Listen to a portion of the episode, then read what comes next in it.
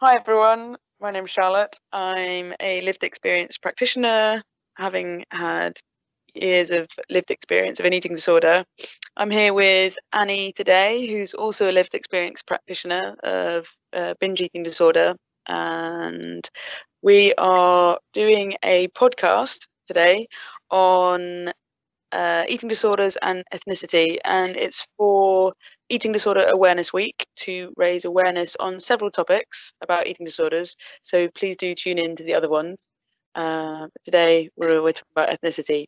So our conversation comes with a bit of a trigger warning that we will be talking about eating disorders and words like weight and recovery and difficulties that have been faced through that will be mentioned. So please keep yourself safe during listening to this, and if you do feel affected by anything we talk about, there's the BEAT website, or please go and see your GP. Maybe you can start by giving us a little bit of background on general eating disorder demographics. So I mean, for me, I think, and this is kind of probably a big part of the sort of ethnicity, I would say the ethnicity problem when it comes to eating disorders, is that I think the image of eating disorders is very much white, young, a woman, and anorexia. And I personally didn't fit any of those, other than women, obviously. But I was, I was 37 when I was diagnosed, and I'm Black British. I had binge eating disorder, so I think the image and the face of eating disorders doesn't really reflect me, and I think that's one of the challenges, is that you don't see yourself, so you don't think it's really relatable or relevant to you. So yeah, I know now that it does affect everybody, but at the time before I was diagnosed, it wasn't a thing really that I thought was me because of that demographic. Did that make you difficult then? I don't know if it made the diagnosis different. I just don't think I really. It was probably a bit challenging to think of and accept that I had an eating disorder. So, although I kind of knew when I was diagnosed that, okay, some of these symptoms, yes, I am really struggling. I am distressed. I do, overeat, I eat too many calories in a short amount of time, like all of those things, I could see it, but then it was challenging to accept it. And what happened for me is that along the process of, you get diagnosed and then you're referred and all of these weights and stuff like that you have in between, it allows for, doubt to creep in, and you think, am I just being over dramatic? Am I is this really a thing? I don't, people like me don't, aren't affected by this kind of thing. I just overeat. It's just me. I've just got to get myself together. It's not really an eating disorder. So I think it's not that the diagnosis itself was hard to get, I guess, from the service, but it was the acceptance that this was what I was dealing with. And then on top of that, you've got my family and friends who also don't see it like that, and so they can't really understand. So then I'm trying to explain it to them to get their support, as well as trying to kind of rationalize it out, I guess, in my head, that this is a thing that I'm dealing with and it is valid. And yeah, it just felt like, it's not something that is me, and relatable to me and my experience of life and my background, but I'm stepping into this space where I've got this diagnosis and I'm in this space that just doesn't feel comfortable for who I am, and I think that is a huge challenge, and it does take a lot of courage and resilience to kind of almost fight for your own healing in that space, because you're stepping out of what's comfortable to you, in almost a bit of a leap of faith, because you don't even really know, because you're constantly doubting yourself. I was constantly that in myself. There were so many times where I was just like, oh, this is just me, this is just Annie being overdramatic, just stop, Annie, like there's nothing wrong with you, like just stop eating, exercise more, stop eating, go on a good diet, you'll lose the weight, you'll be fine. And you know, not fully embracing, I guess, the fact that this really is a mental thing that I had to heal from. It sounds like the perceived stereotypical demographic of an eating disorder really impacted your sort of coming to the terms of the diagnosis yourself, coming to the acknowledging and accepting the problem. Yeah, and I think, I mean, one of the things I often say is that, you know, my biggest regret is that I didn't access treatment sooner.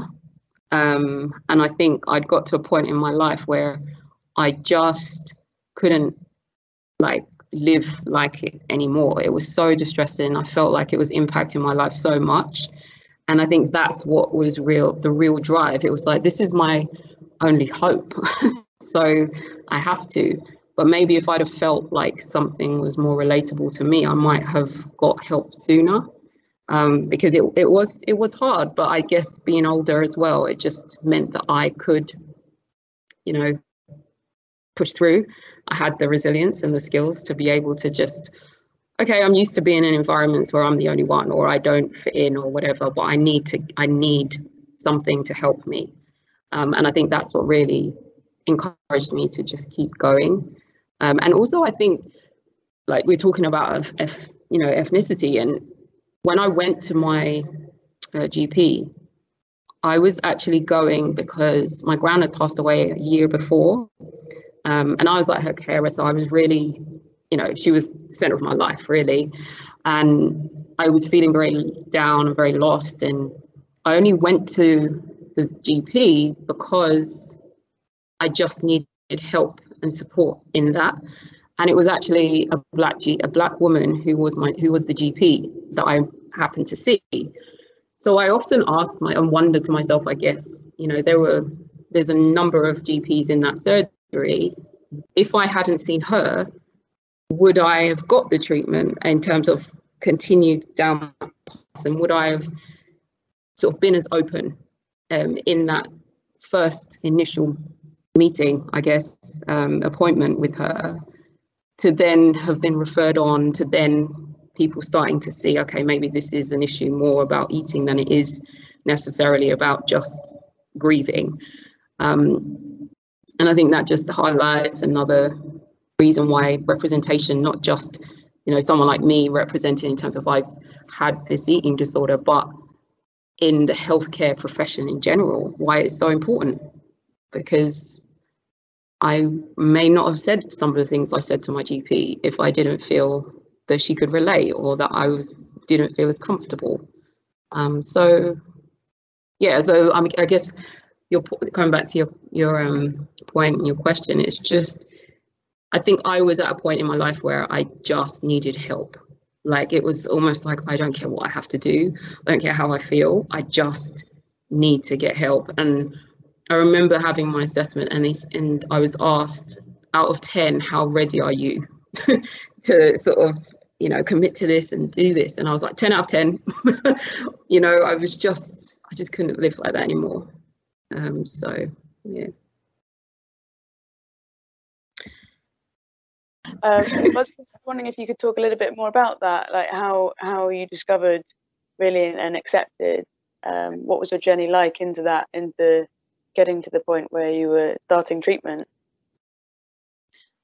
Well, like I said, I went to the GP first because I was just feeling really low, and to be honest with you, I just wanted a couple of weeks where I didn't have to get up, get dressed, go to work, so that I felt like, okay, I'm just gonna get myself together, eat properly, you know, get myself back on track. That's how I felt, and then I'd feel a bit better. And it was, my GP just kind of asked me more questions, how I was feeling, and, you know, about different things in my life, and we just had like a conversation and stuff. And then she referred me to then have to sort of look into whether I should have counselling, and then what, like a really for another assessment, basically. So I had a telephone assessment, and yeah, I had that telephone assessment, and it was actually during that conversation that I just kind of brought up, you know, I just need to get my eating back on track and then I'll feel better.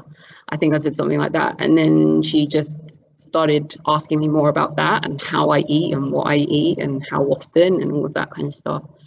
And I think it was the point when she said that sort of binge eating disorder is really, one of the things she said was that it's where you kind of like would eat 2,000 calories in a short space of time. And I remember bursting out laughing. And I think it might have been a bit of a nervous laugh, because I was just like, I thought to myself, like, 2,000 calories in a short space of time is nothing for me. Like, you know, I've dieted most of my life, so I know the calories that are in things. So I know that it was nothing. And I think that was probably the first point where I was like, oh, this is a thing. Like, this is serious then. And I was meant to start sort of like a weight management program, I guess it is. But then I think the person who was running it sort of felt that I needed more specialist treatment. And then that's when I went, I was referred and then got another assessment, and I was then diagnosed with binge eating disorder. And then, I mean, that kind of happened just before COVID hit. So there was like lockdown, and then obviously you think, well, I'm gonna have to wait like months for, you know, like 6, 18 months, however long. But it was meant to start in April, but then because of COVID, it got delayed. And I think the other thing I will highlight is just that for me, it's always been about losing weight. I just need to lose weight and I'll feel better. And I don't know, I just feel like when I was diagnosed, it wasn't, oh, I'm going to heal from an eating disorder. It was just like, oh, these people, I'm going to get professional help to like lose weight. This is finally going to happen. And that in itself was just another big challenge, because I was having to accept, even once I started treatment, I think I eventually started the program.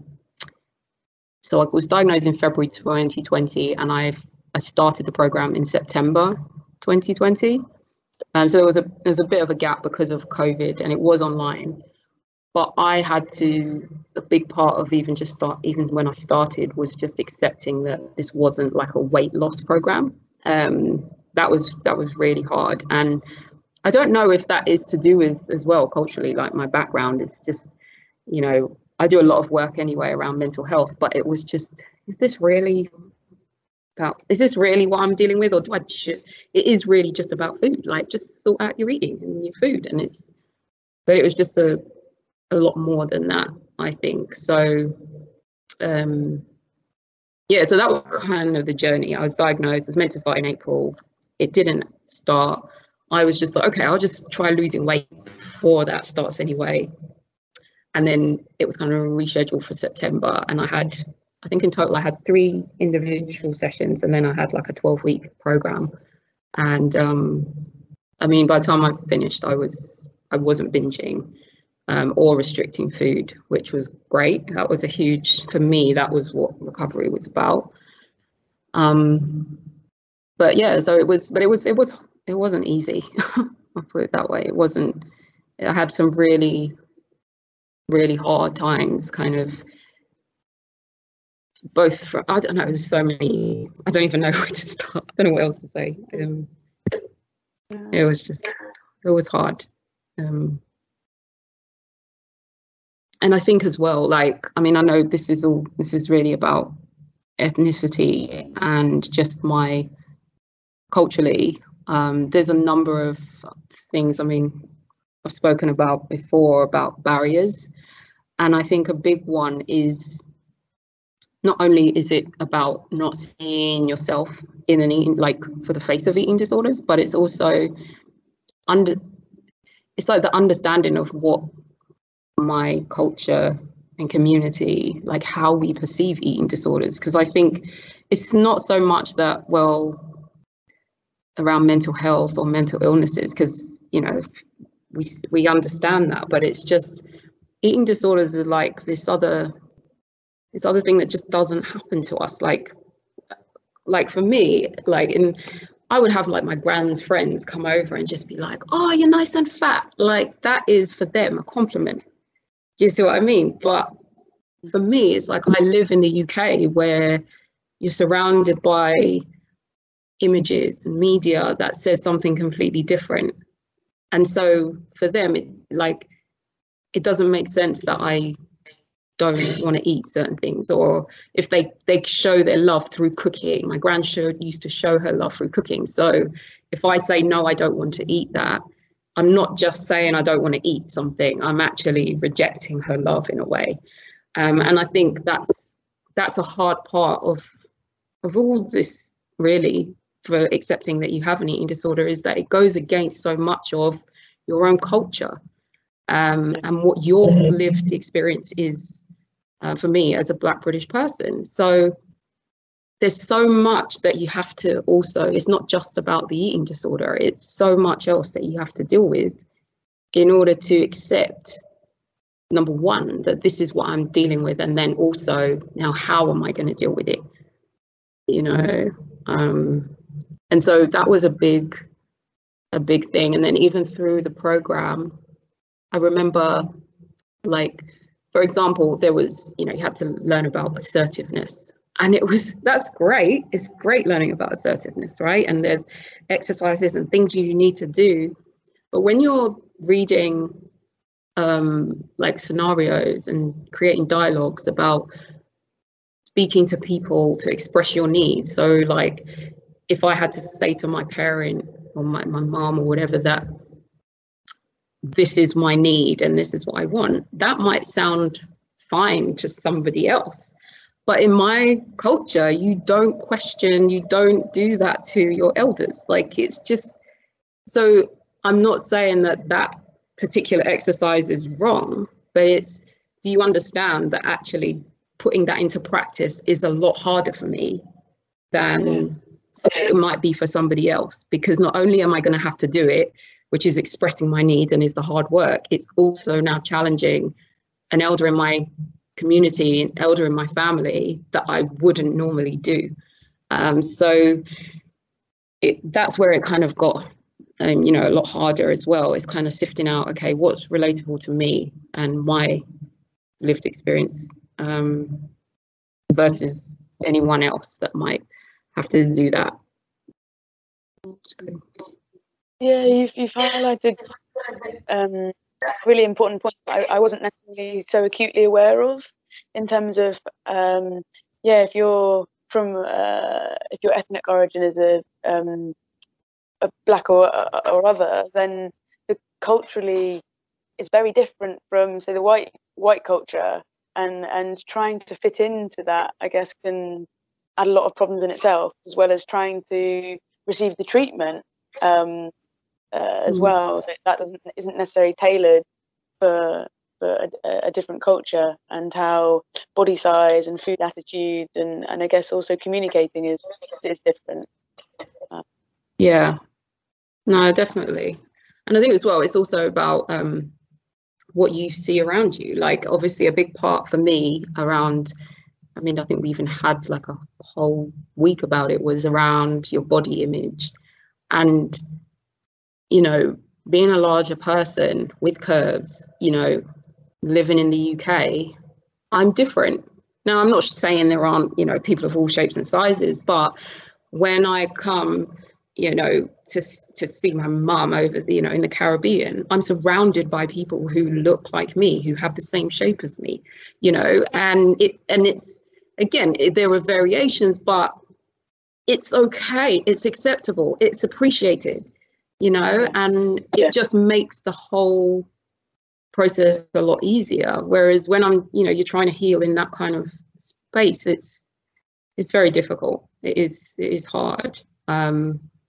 And that's actually something else I was gonna, you know, wanted to bring up, was just how, you know, even in the program, I don't feel, or even the whole service, I guess, that I've received, I don't feel that I was specifically treated differently because of my ethnic background, or I was an ethnic minority, and that's, you know, treated differently. But then I also see that as one of the big problems, is, you know, it is a problem in and of itself, because as a Black British person, for example, I am used to fitting in to structures, situations, frameworks, you know, all of those. I'm used to it.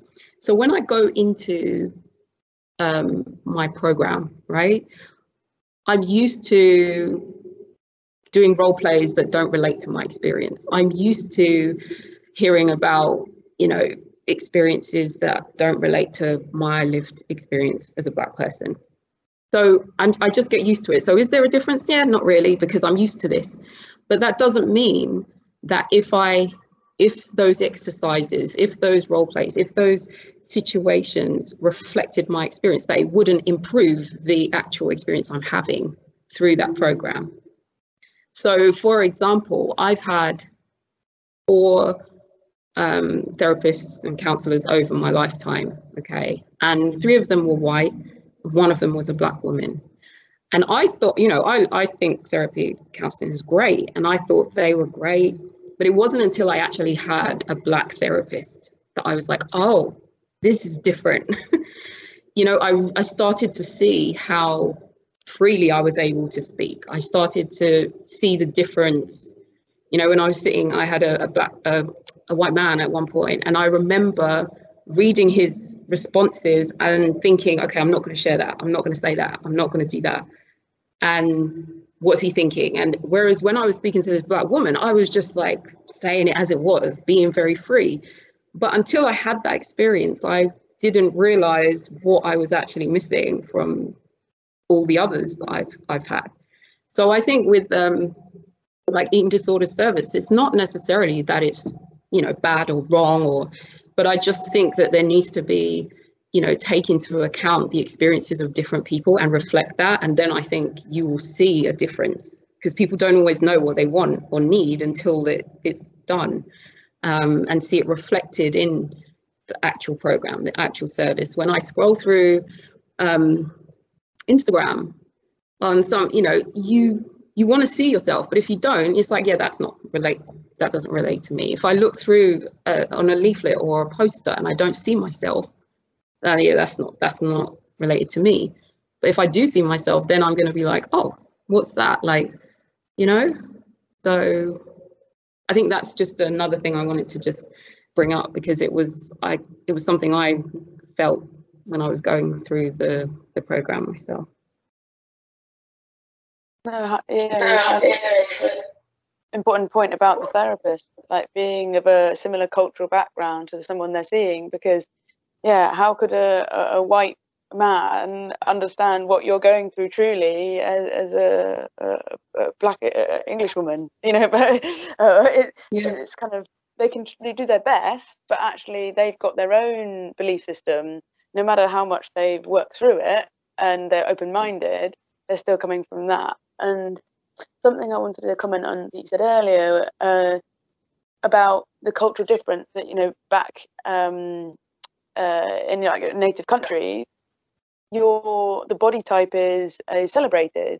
And in a way, I feel like it's quite, it makes me feel quite sad that that there's this pressure to conform. And so you're not celebrated for who you are. And actually, you know, women are meant to have bums and boobs, you know, it's like, yeah, we're meant to be curvy, and that there's this horrible social pressure to be something different. And yeah, especially Black women, it's kind of, as you pointed out, it's even more so. And I guess, yeah, white, lack of celebration for what one is already, not needing to force ourselves into something different.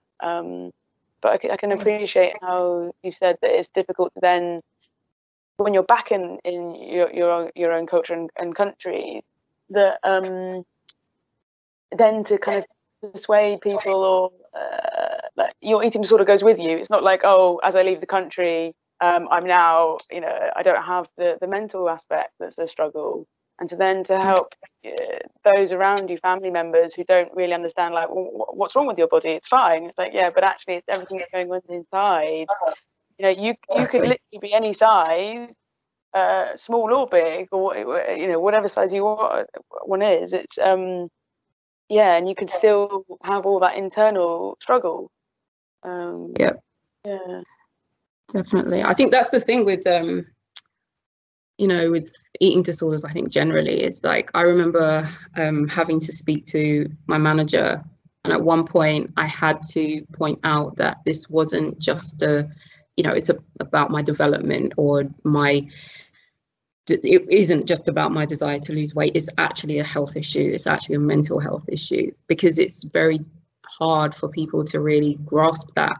And I think even myself, I've even through the program, I stopped binging, I stopped restricting.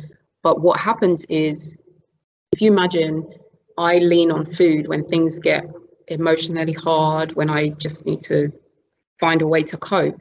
So if I take that away, I'm then left with facing all of this stuff. And what I found was, I wasn't binging, but then with the non-restriction, I was also eating more, because I used to fast a lot. So I used to just go 5 days without eating at all. So when I started to eat more consistently, I actually gained weight. And part of my recovery, and it's something that I encourage other people to really understand in recovery from binge eating disorder, is that you may gain weight. I actually gained weight, which mentally was hard, because that's a huge thing for me. But I also had the understanding that I needed to go through that process to learn to mentally love myself, regardless of what I weighed or what my body looked like. And I think that was the point when I kind of realized that I was recovered, if you like. I think recovery is ongoing, but in terms of mentally, I felt like I was healing, because I might look in the mirror and be like, I really need to lose some weight, but I wasn't looking in the mirror going, I hate myself, and I just can't look like this anymore, and I'm so distressed, and my whole life is just a mess because I look this way. I wasn't doing that anymore.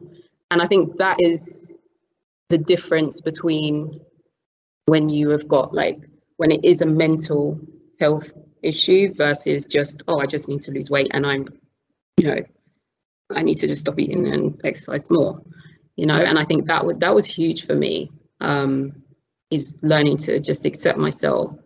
And I also found, even when I did come to see my mum, and I was out with her, and it was probably the first 6 months after I finished my program, and I went out and I saw someone who commented on the weight that I gained. And for the first time, I actually just said to her, well, I have had an eating disorder. And you should be really careful about the things that you say to people, because you don't know what they're going through. And she apologized, because obviously it wasn't her intention. But again, it's just that came because I had started healing my mind. If that had been before, I would have just me and my mum were actually on our way out to an event. So I would have been I just need to go home. I don't want to be around people. She's right. I'm so fat. I'm so ugly. But because my mind was healed, even though I'd gained weight, I was still able to stand up for myself and say that to her. So it really is a mental thing. It really is. Because it is about not worrying, because at the end of the day, we can't really control our body size. The most important thing is nourishment and being well enough to do the things you want to do in life. And that point about self-love, that you are an amazing human being, worthy of love, your own love and other people's love, no matter what you look like. It's all internal. And when you kind of really have overcome that, then you're able to do so much more in life, like you said. Otherwise it's easy to kind of halt activities and going out and socializing and make ourselves less capable in a way. No, I mean, that was a huge, because I started my blog when I was blogging about my recovery, and I got to a point where I realized that as much as it was about recovery, recovery was more than just my eating. Recovery was about all the dreams and visions I'd had for my life that I had kind of talked myself out of until I was a certain size or a certain shape. It was actually about, no, go for those now. Like, you can, just as you are, you know. And I think that's the part where you're, like I often say, getting my life back, because I feel like the eating disorder kind of really robbed me of so many years of my life, because mentally I just felt I wasn't worthy of doing all these things until my body looked a certain way. But in doing that, I was then holding myself back, feeling really bad. And so it was just like that vicious cycle. And now I'm not only, you know, dealing with my eating habits and all those things, but starting to step out and do things that I want to do. And even in the program, it really helped me in terms of making decisions for my life, and realizing that I am a decision maker and I can choose what it is good for me and what I need. And that does come down to self-worth, you know. And I think that's one thing I say to, I have said to people along my journey, has just been the most important thing. Maybe two things I'd say about recovery is, number one is to know that you're not alone, because I think in feeling that you're alone, you feel like there's something inherently wrong with you as a person, and that makes you beat yourself up even more, because there are other people who are also, you know, experiencing this same thing. And the other thing is self-compassion. Like, that was, I think that was the thing that got me through the program. That's the thing that's got me through my recovery, is just understanding self-compassion, because I used to be so compassionate for other people, but I would always beat myself up and just like be so self-critical about me and what I did and everything I said. And when you have self-compassion along your recovery journey or through your program or whatever, it gives you, it's like, I always kind of see it like that peg that holds everything else together, because if you know, if you do binge, or if you do feel a certain way, if you do end up in tears, and it's like that self-compassion says, it's okay, it's all right, we'll accept it, we don't judge this feeling, we don't judge this experience, it's okay. And that's what then helps you to keep going. So I think self-compassion is probably one of the biggest things that has impacted my recovery. And I think that does come down to what we're talking about, which is self-worth. And you can't, it's very difficult to be self-compassionate if you don't value yourself. So I think that's something that I always say to people, just self-compassion. When it all goes wrong, just hold on to self-compassion and it will be okay. Like, that will get you through. Yeah. Yeah, it sounds like, yeah, regardless of what ethnic background you are, that's a real common theme throughout all eating disorders and recovery from them. Yeah, and that's it. And that's the other thing I would say about, you know, when it comes down to ethnicity, is I've got involved in this work and really trying to speak out about it, because I do want people to see that there are, you know, that everybody really can be affected by this. And that I'm a Black British woman, and I was in my late 30s, so it's not just the demographic that you think it is.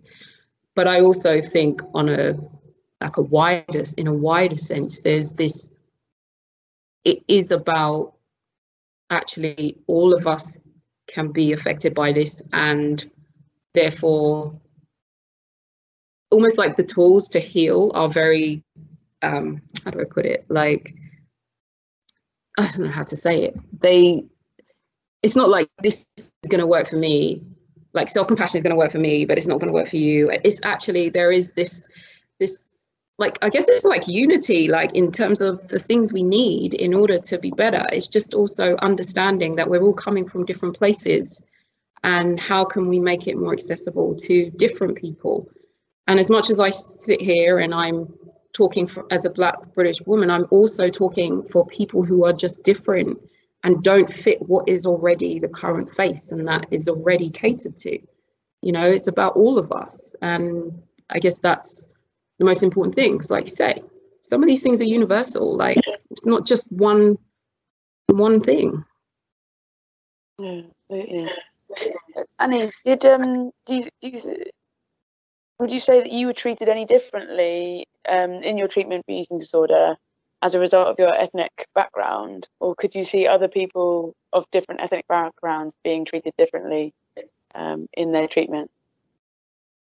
I think, like I said before, I don't think I actually saw any kind of difference like in my program, or like, I mean, I've obviously now know, you know, different parts of London, you know, get different services if you like, but in terms of in my programs, did I see that? No, but I do, as I said before, I think that could be a problem, the fact that there isn't, you know, you're just kind of made to fit what is there, but does what is there really reflect where I'm coming from as well? Am I included in what that thing is, or am I having to fit into it? And I would say that that's the, from like even the examples I've given you, that's the problem. Yes, but interesting.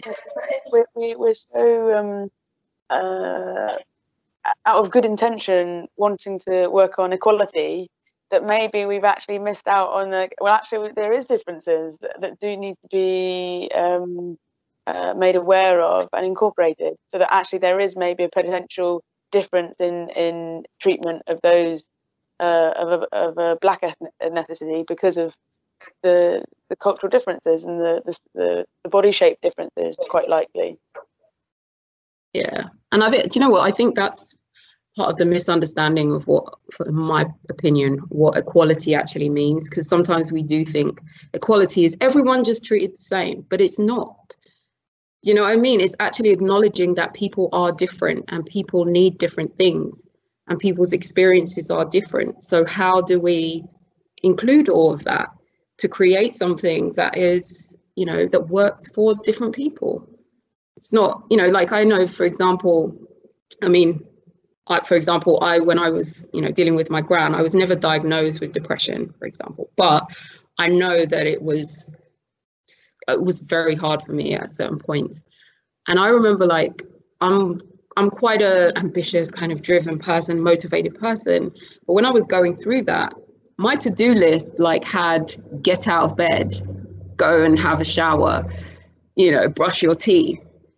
Now to me, that is me doing the best that I could do at that point.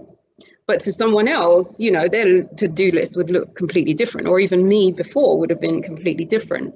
So if that was all equal, if you were talking about equality and you were saying, well, everyone's got to be equal, then you would say someone who just is about getting out of bed is not as good as someone who's got like this long list of great productive things they're doing.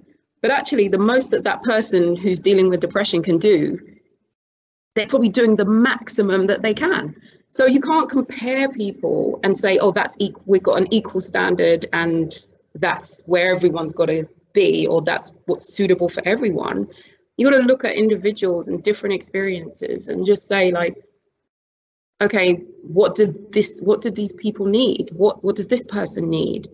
And I know, and it is hard, like it's not an easy task, but I think there's just that acknowledgement that, as I've said before, equality is not just everybody, let's just do this one, you know, brush stroke for everyone. It's, equality is about everybody having the opportunity to be the best that they can be, and like creating that space and meeting the needs to help people do that. I was wondering if you, from your experience, if you had any words of advice for anyone else who has an eating disorder or has eating disorder symptoms, and in terms of kind of early recognition and seeking the right kind of help and management for it, or perhaps what you would have given yourself, what advice would you give to yourself earlier along in the journey? I would have said, I think, especially with binging disorder, I would have probably said the moment it just had started getting distressful and affecting your life, tell someone, reach out for help, go to your GP. I'm very much an advocate for professional help as well, so really seek it. But I'm also aware that not everybody has, you know, as smooth a journey as I did, i.e. going to a GP and they've, you know, they're compassionate and all of that. Sometimes it can be harder, but don't give up on yourself. Don't accept a life that is less than what you want it to be and what you, you know, yeah, because I know, like with me, it really affected me functioning. It got to, I couldn't function on a day to day. I was struggling every day, and I just would say to people, just from the moment it starts getting distressing, and just reach out for help. You're not on your own, and you're worth it. And it's one of my taglines is, you know, recovery is possible for everyone. Like, it really is. So just, yeah, fight for it, because you deserve it.